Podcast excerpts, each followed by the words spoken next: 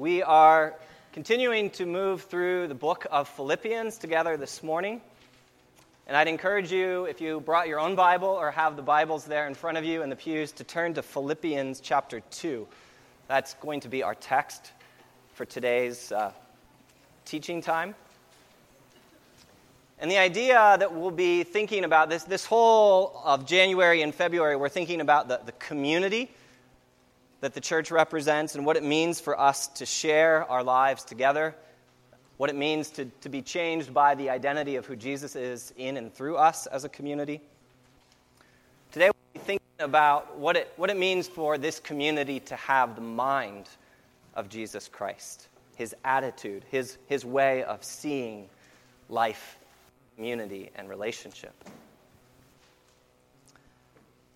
This past week, some of you may have noticed on your calendars, or maybe if you looked uh, at the news, the national, international news, that billions of people this past week were celebrating the Chinese New Year. Not just in China, but really across the world, throughout East Asia, and, and anywhere that, that sort of the Chinese people have uh, emigrated or settled. If you've ever seen it in person, if you've ever lived in some of those areas, you know that people will travel from thousands of miles away to get home for the Chinese New Year. They'll take trains and planes and buses, sometimes for days at a time, to get back to their hometown. And once they're all assembled, one of the highlights of Chinese New Year are the banquets that, that follow with family and friends in their hometown. There's eating, there's fireworks. The, the whole week is this giant celebration. Again, with, with family and community and, and the connection that binds them really at the, the center of what's being celebrated. And at every uh, one of these banquets or feasts, there is always a time where those seated around the table uh, take time to honor one another through toasting, through raising their glass and saying a few words. And then, before the, the toast is complete, you're meant to clink your glass together with everyone else there, you know, at least within arm's reach at the table. And that seems like a pretty straightforward exercise. But it gets complicated sometimes by one basic rule of Chinese hospitality around the table. To show honor to the person next to you, you're meant to try to clink your glass slightly lower than the person across from you. Right? And, and there, if they're going to show deference and honor to you, they're going to try to do the same thing. Right? And so, banquet etiquette calls for trying to take the lowest position possible. So, I thought we would, we would try a demonstration this morning, and I need a volunteer. Who, who has quick access? Weston, can you help me out? You're up here. Come on up here. Can you help me? You can come right here, okay? So imagine you're at one of these feasts, okay, and you have your glass and I have mine. Now, if I'm feeling kind of important about myself, I might come in and try to clink my glass way up here, right? And if you're feeling important, go ahead and try the same thing, right? Yeah, that's kind of the proud position.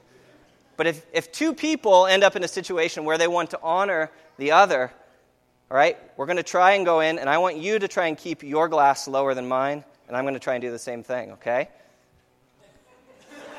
oh! All right, he beat me. We'll do it one more time, okay? See if I can get you this time. Ready? Go. Oh! He knows the trick. All right, do you want to drink the water or not? You can leave it if you want. No, you don't trust me? All right. Keep this going through the sermon.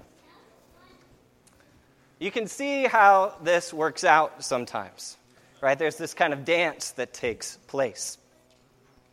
Now, that, that gesture is a pretty simple one. But as we continue to think about the life of our community together this morning, I want to suggest that it's image, it's a dance, it's a, a pattern that we might do well to imitate. Not so much at banquets or church potlucks downstairs, not so much the toasting part of it, but in the way we, we do everything else in community together.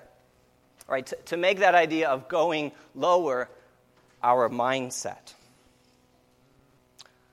What would it look like to be constantly in the habit as, as a community as an, and as a church of, of elevating the persons next to us, uh, of lifting them up, of making sure they are honored and esteemed and loved? And to do that by lowering our own position, our own claim, our own privilege. What would it look like as we serve together, as we disagree with one another about important things, as we experience both success and failure as a community and as a church? What would it mean to, to live out of the habit of, of lifting the other up and lowering ourselves? And to do that not just as a, as a formal practice, but really to understand that that's part of our identity It's part of our mindset as a community. This morning, as we turn to Philippians chapter 2, Paul wants to tell us that, that this is to be part of how we live out our relationships with one another, because it is the mindset, it is the attitude of Jesus Christ, who is the center, who is the foundation of our life together. So let's turn to Philippians 2. We'll pick up in verse 5 today. Let me pray for us as we hear the word of God to us.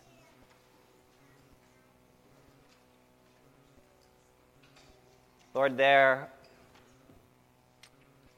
a few words to describe what you have done, the kind of Lord and King you are. We try to sing about it, we try to meditate upon it. But Lord, I pray that today, as we're gathered as one people in and under your name, we might have eyes to see, ears to hear who you are, what you have done and continue to do, and that we might live out that salvation that you've provided together. Lord, may the words of my mouth as I preach, may the meditations of all our hearts be pleasing in your sight. In the, name of Jesus, who is Lord and King, we pray. Amen.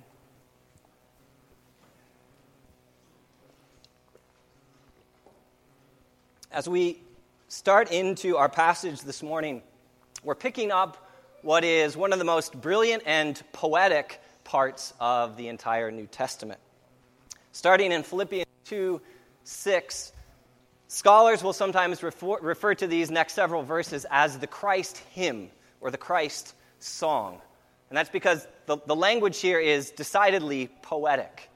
Some scholars even believe that this may have been a hymn or, or something used in the liturgy and worship of the earliest Christian church. So that, that these might not even be Paul's own words. He may be borrowing these from, from the worshiping life of the church in Jerusalem or Antioch or somewhere else. And, and the content that's communicated here, Paul says, captures the mindset of Jesus Christ and then provides us with a pattern for the way we relate and live with one another as a result. Look at verses 5 through 8 to start out. Paul says, In your relationships with one another, have the same mindset as Christ Jesus who, being in very nature God, did not consider equality with God something to be used to his own advantage. Rather, he made himself nothing by taking the very nature of a servant, being made in human likeness.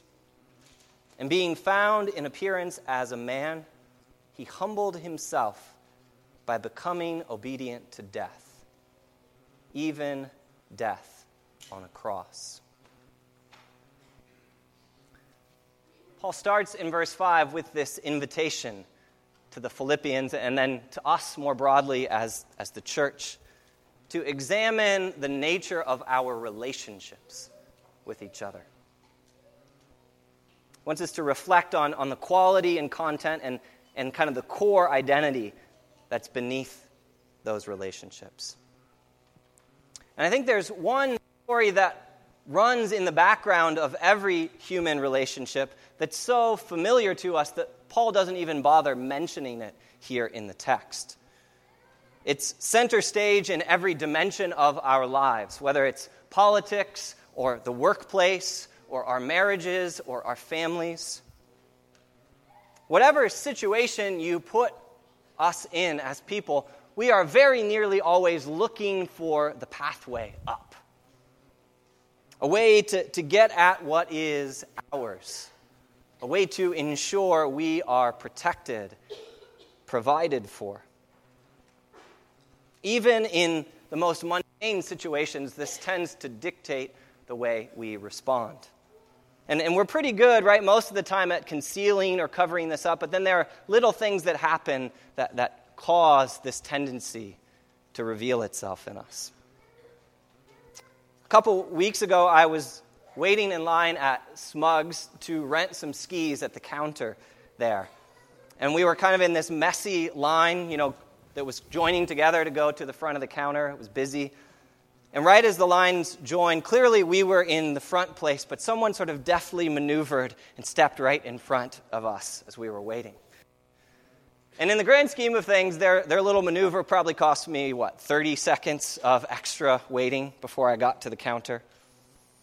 But for the next like five or 10 minutes, internally, I was just reviewing how could they do that? Who are they? Who do they think they are?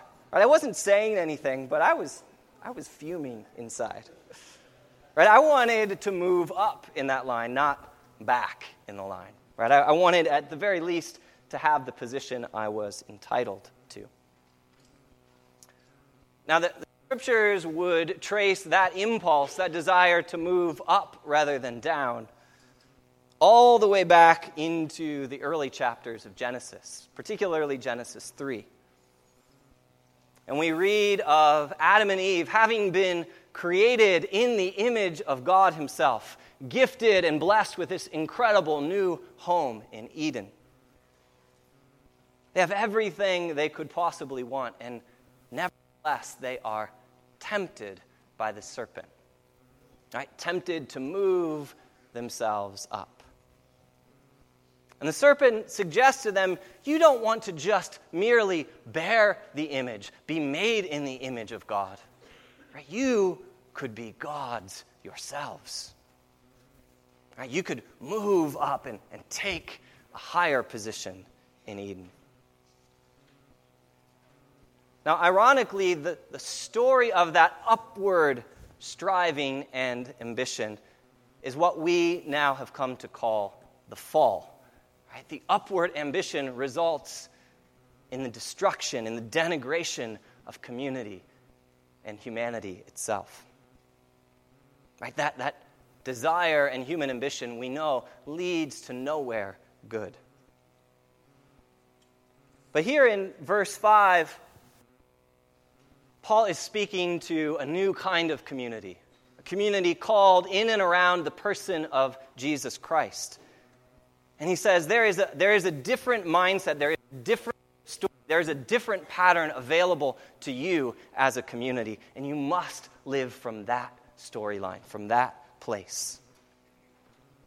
He says, in your relationships with one another, have the same mindset that was in Christ Jesus. And we see beginning in verse 6 that that's a mindset that chooses to move down instead of up, that even prefers that position.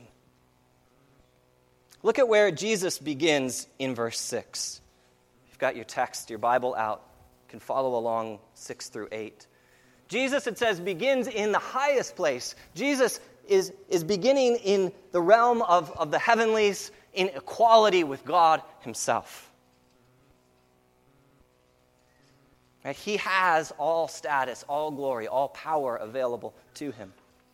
But verse 6 says that Jesus did not see that status as something to be used for his own advantage.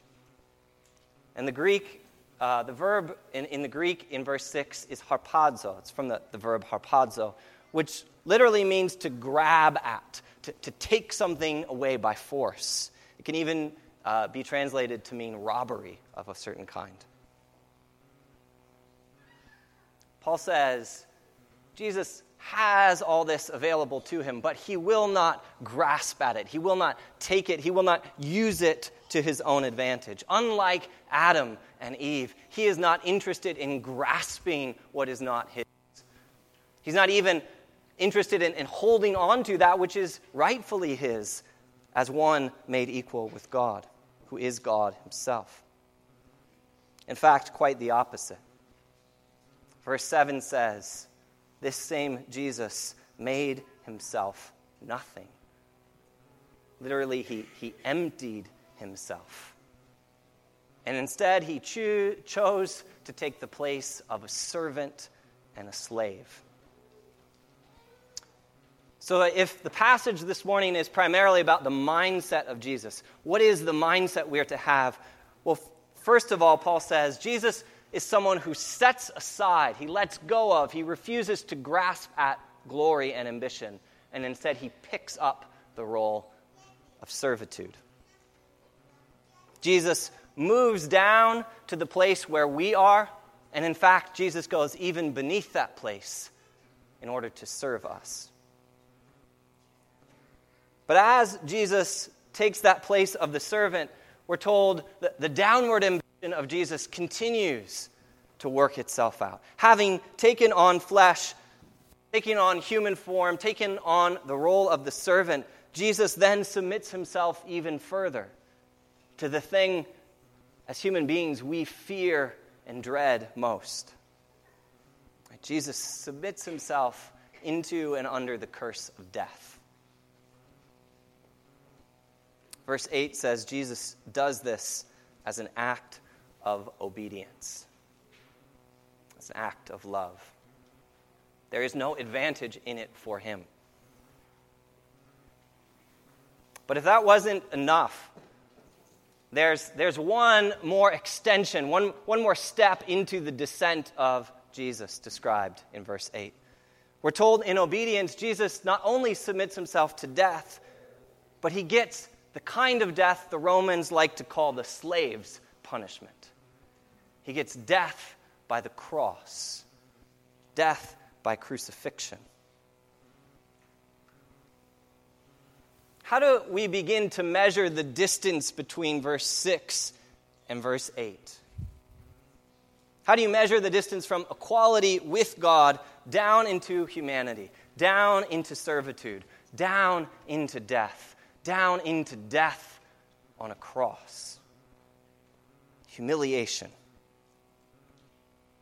And every one of those steps, Paul says, is taken and chosen freely. It's an act of Jesus' obedience, it's an act of love.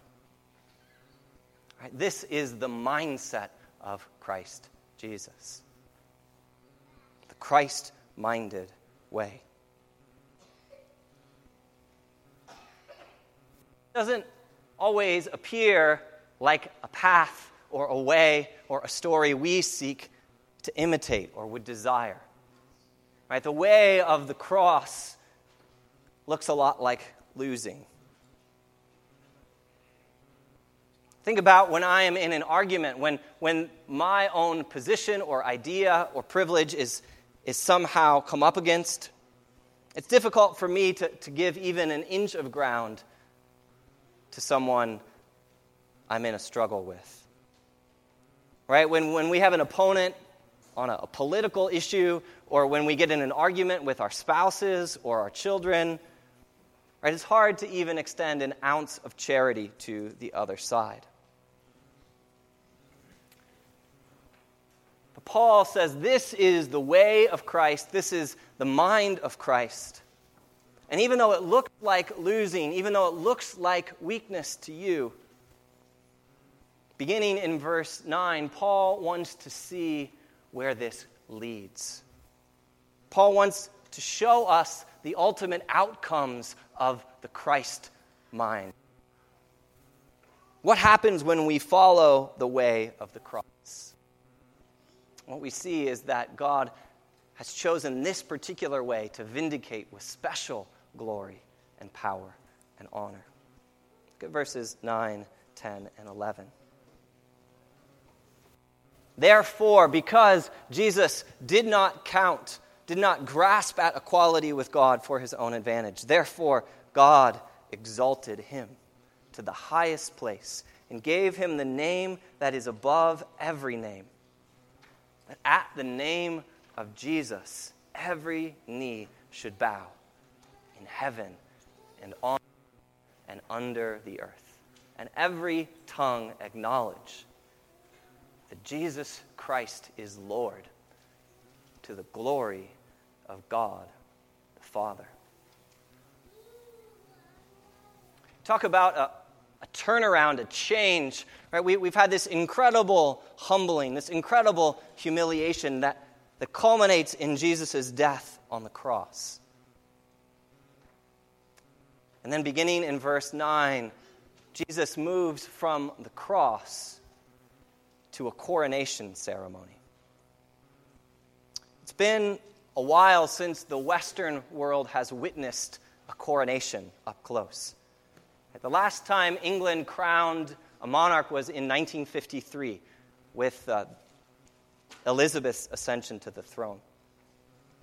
And on her coronation day, I wasn't alive then. Many of us weren't alive, but maybe you saw that on television. Maybe you've seen photos or images. You'll know that she, she rode to Westminster Abbey in a royal carriage. There was this incredible procession, thousands of people outside.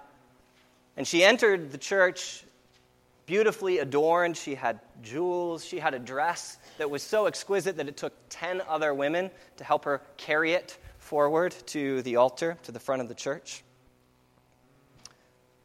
But after she arrived there at the front of the church, she took a series of oaths, pledges of loyalty to her country and to the church itself. She was then moved into a private canopy. She was moved away from the, the eyes of the crowd. And there were no cameras or, or crowds allowed into this, this special tent. And once inside, she was asked to remove her jewels, to remove the, the outer garments of her dress. And she stood in the canopy in a simple linen garment, one that, that's been used by kings for a thousand years. And she, standing there in, in humility, without any sign of, of wealth or power or prestige, she was anointed with the sign of the cross by the archbishop. And then she was blessed to rule her people in the power and strength of the kingdom of Jesus. And it was only from that, that place of, of lowering herself, of hiding herself in, in the intimacy and in the weakness and the humility before the cross. That had to happen first before Elizabeth was then given her robes of royalty, given her scepter, and finally given the crown that was placed upon her head that day. We've seen Jesus in, in the, the first few verses here, 6, 7, and 8, laying down his garments of power, laying down glory to serve us. But now in verses 9, 10, and 11, it's the Father's turn to step in and to flip things. And we're told that the Father sees what the Son has done, and he takes the crucified and humiliated body of Jesus and he begins to exalt, begins to lift him from that lowest place. And he restores the Son to his rightful place in reality. The Father puts a crown on the head of Jesus. He puts the kingdoms of the earth under his feet. Right? The humiliated Jesus is now the resurrected and exalted Jesus. And I think one of the things that's so beautiful about this part of the Christ hymn is not just the exaltation of Jesus, but what it reveals about the kind of community that exists within the being of God Himself. God in three persons, the community of the Trinity. Especially in these verses, the community that exists between the Father and the Son. Right? There's, there's this sense of a mutual trust, a mutual honoring, a mutual love that seeks the other's glory. We're told that the Son delights to obey the Father. He does this out of obedience. And the Father delights in glorifying and exalting the Son. So, like those glasses we started out with, right? One trying to exalt, one trying to honor, one trying to dignify the other. God the Father, God the Son, God the Spirit, looking for a way to bless and to glorify within the Trinity. This is the mindset of the triune God. And I think it's because of the depth of that community that Jesus can risk ultimate humiliation.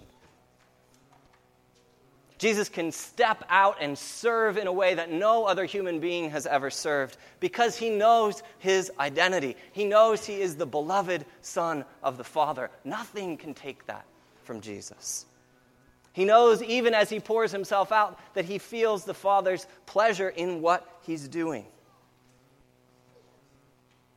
I wonder what it would be like for us to have that, that kind of depth of identity, that kind of trust, that kind of mutual honoring that, that enables us to risk serving one another, serving in, in difficult ways beyond the walls of the church.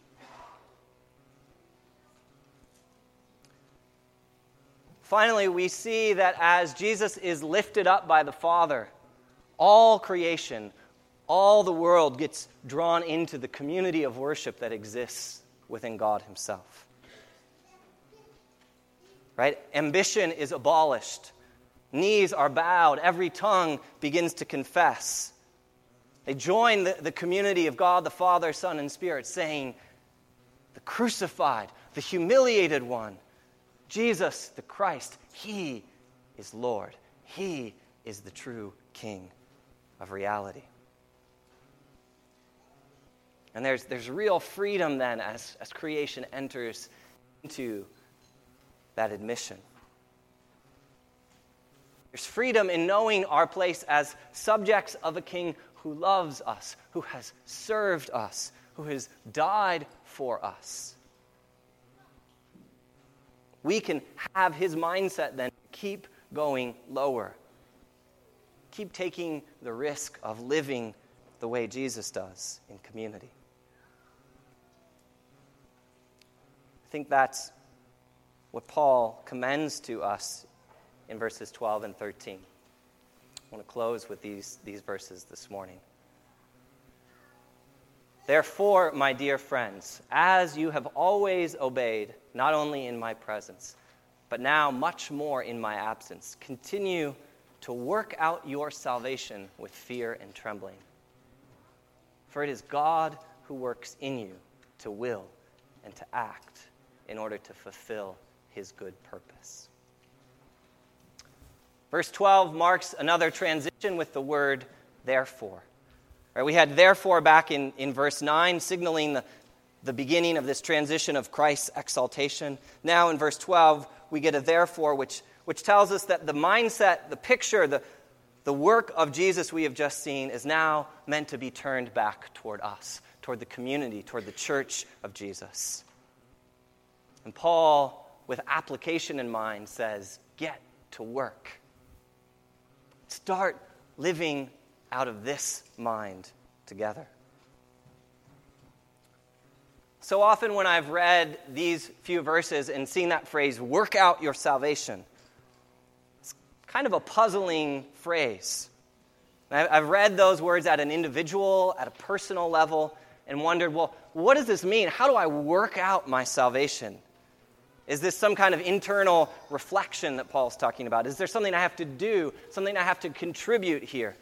Isn't salvation a gift of grace from God? How does work fit into salvation? Well, one of the key things I think I've failed to notice in these two verses is who Paul's speaking to here. The pronouns in verses 12 and 13 are not singular. In every case, they are the you plural. So Paul is not saying, Dave, go figure out how to, to work out your salvation on your own. He's saying, You, all of you, everyone that is part of the church of Jesus Christ, everyone that's part of this community in Philippi, work out your salvation together.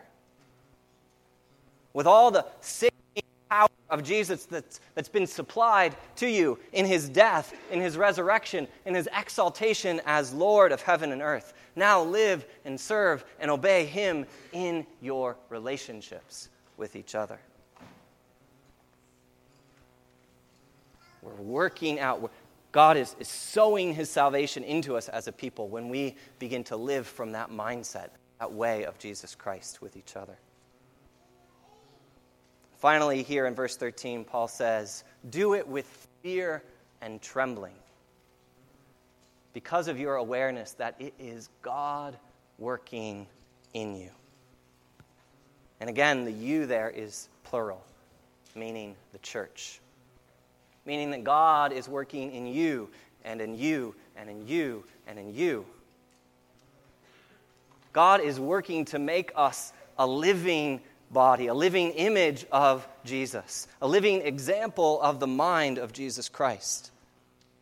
Each one of us are the people Jesus has emptied himself to save. And when we realize that, Gordon Fee says it should fill us with fear and trembling. It should fill us with a holy awe and wonder that we are the people God is working out his salvation among. Right here this morning, right next to, the, to you, wherever you're sitting, the, the grumpy, the sleepy, the person that's sitting too close because we're all smashed into one service now. God is working among you in that person. God is right there doing something. We ought to be fearfully amazed. And there is no clearer symbol of who Jesus is, no clearer sign of the lordship of Jesus Christ, no clearer call to be a community of Christ minded people than the one we get to celebrate together this morning at the table of his kingship.